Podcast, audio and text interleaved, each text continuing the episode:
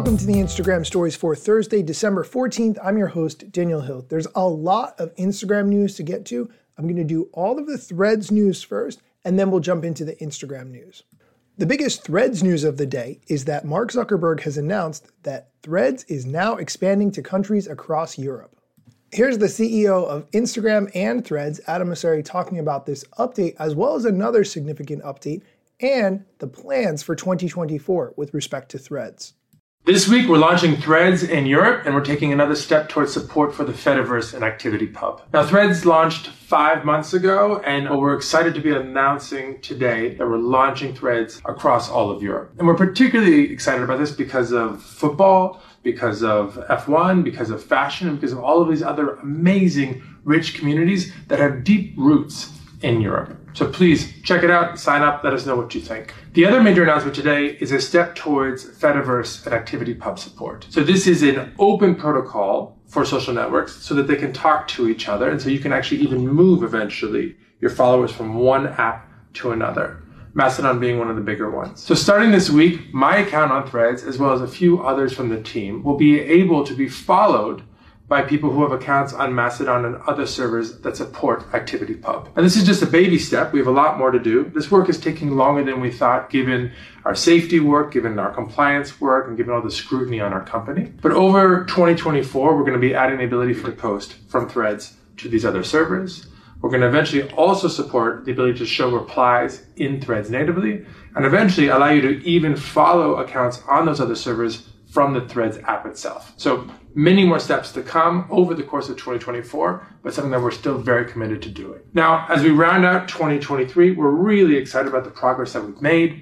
We have 100 million monthly active users. We're seeing communities get excited about Threads all around the world. We've launched a number of features based on feedback from all of you, but we're still far from where we want to be. We want to be the de facto platform for conversations about what's happening in the world online. And we want to be a civil place for that to happen, a place for healthy conversations. Now, this is going to take years, but I'm really excited about the prospects, particularly given our first 5 months and all the things that we've got queued up for you that we have yet to be able to announce. So let us know down below in the comments what else you'd like to see, what you think of Threads, what you want to have come out of 2024. And I'll see you all soon. Peace. Okay, let's talk about all of the things he said there. First, I'm happy that people in Europe finally have access to Threads. That's fantastic news. Also, I think this ActivityPub integration is very interesting.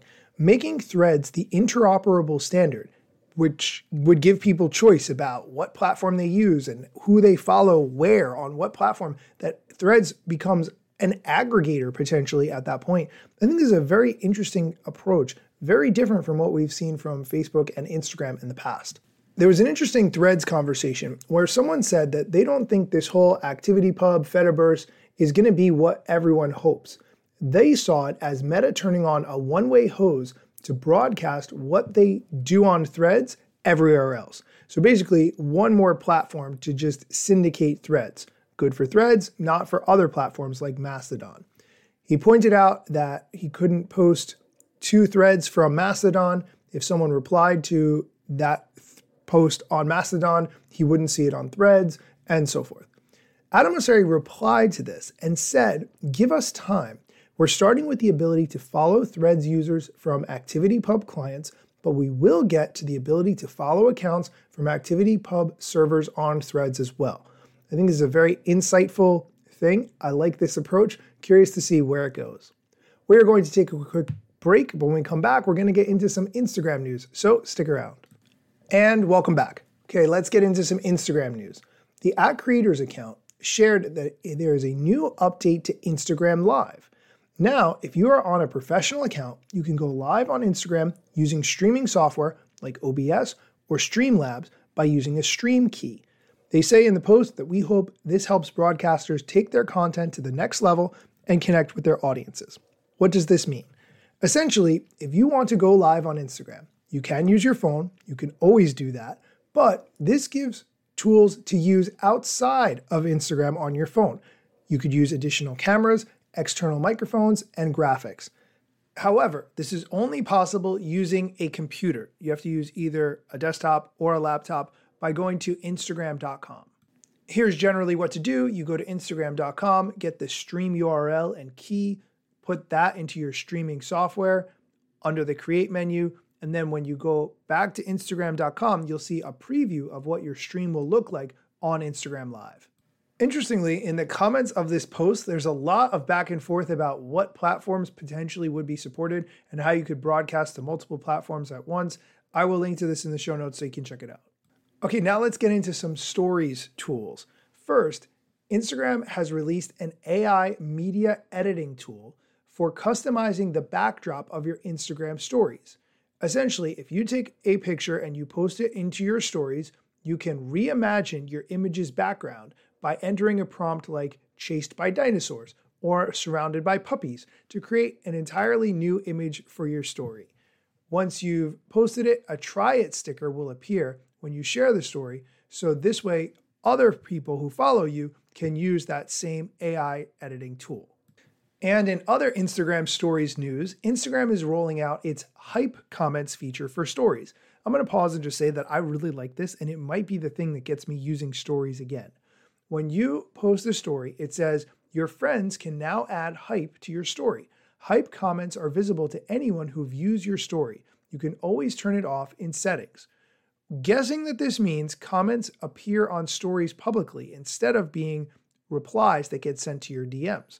Since Instagram users are so much more focused on stories and DMs than they are on feed and reels, as Instagram has reported many times, I think this is a really interesting way to capitalize on the nature of stories by adding comments and discussions to that.